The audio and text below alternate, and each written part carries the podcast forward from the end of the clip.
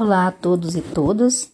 Estamos iniciando nosso primeiro episódio das aulas de Educação e Tecnologias dos nossos encontros de ensino e aprendizagem. E neste primeiro encontro, vou relembrar a vocês que em sala de aula eu havia apresentado a ementa do nosso componente curricular, do nosso componente científico, em 60 horas, e também havia orientado para dois materiais, dois livros com os quais vamos trabalhar durante este período. Um deles, o grupo já havia organizado impresso em sala de aula, se chama Educação e Tecnologias: O Novo Ritmo da Informação, cuja autora é Vani Moreira Kinski, que é professora da USP, doutora em Educação e também licenciada em Pedagogia. Neste primeiro momento, eu estou indicando para vocês um aprofundamento da leitura do texto 1. O livro dela é composto por seis textos que vamos ter um aproveitamento interessante sobre isso, sobre ele didaticamente, porque vamos trabalhar em forma de fichamentos, em forma de comentário na sala no AVA do ambiente virtual de aprendizagem, no Google Classroom, e vamos também realizar alguns debates e algumas videoconferências. Neste sentido, vou fazer um mapeamento do texto para que você, ao ter contato com ele, também possa fazer o seu mapeamento e possa ir marcando partes relevantes, interessantes, também registrando suas dúvidas, para que a gente possa fazer um comentário, para que possamos fazer um comentário lá no espaço de comentário de sala, no nosso AVA, na nossa sala virtual. Então, começamos tratando sobre o tema o que são tecnologias e por que elas são essenciais. As tecnologias são tão antigas quanto a espécie humana. Na verdade, elas são artefatos culturais e são fruto da engenhosidade humana em todos os tempos, que deu origem às mais diferentes tecnologias. Nós podemos é, dizer que, desde o início dos tempos, o domínio de determinado tipo de tecnologia, assim como o domínio de algumas informações, de certas informações, iam distinguindo os seres humanos. Então, podemos afirmar que tecnologia é poder.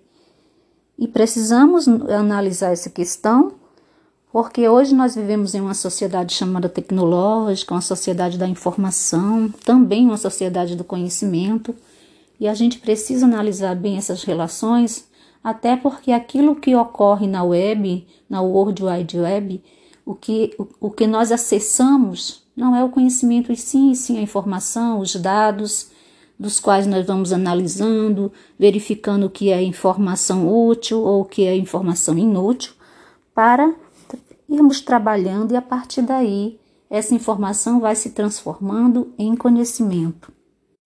Vocês acompanharão no texto as revoluções que têm ocorrido através desse domínio cultural das tecnologias. E assim, um momento revolucionário é quando alguns grupos primitivos deixaram de lado os machados de madeira e pedra, passaram a utilizar lanças não é?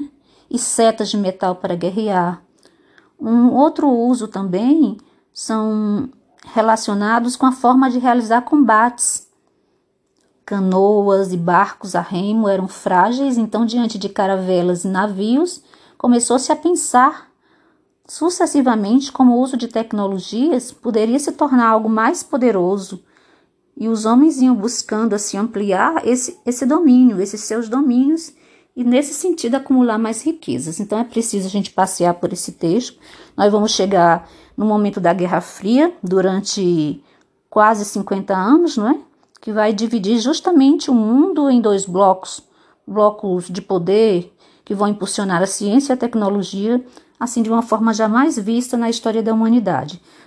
Passeando por o texto, anotando e refletindo, nós vamos chegar também a essa relação de, de conhecimento, poder e tecnologia e analisar esses vínculos e perceber assim que o quanto é importante que esses assuntos científicos polêmicos sejam debatidos em sala de aula, para que a gente também entenda que essa situação é, é, vai também acentuando é, diferentes possibilidades e essas possibilidades precisam ser vistas criticamente.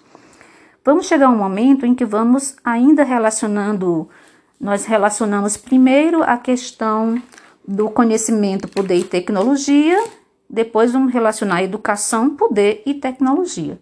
E quando chegamos na educação, a gente começa a entender que ela também é um poderoso instrumento, um mecanismo, né, vou dizer assim, de articulação das relações entre poder.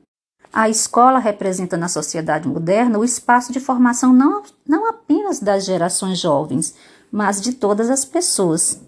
E essa educação escolar, é, no entanto, aliada ao poder governamental, detém para si o poder de definir e de organizar os conteúdos que considera socialmente válidos, para que as pessoas possam exercer determinadas profissões e assim alcançar maior a profundidade né, em determinada área do saber.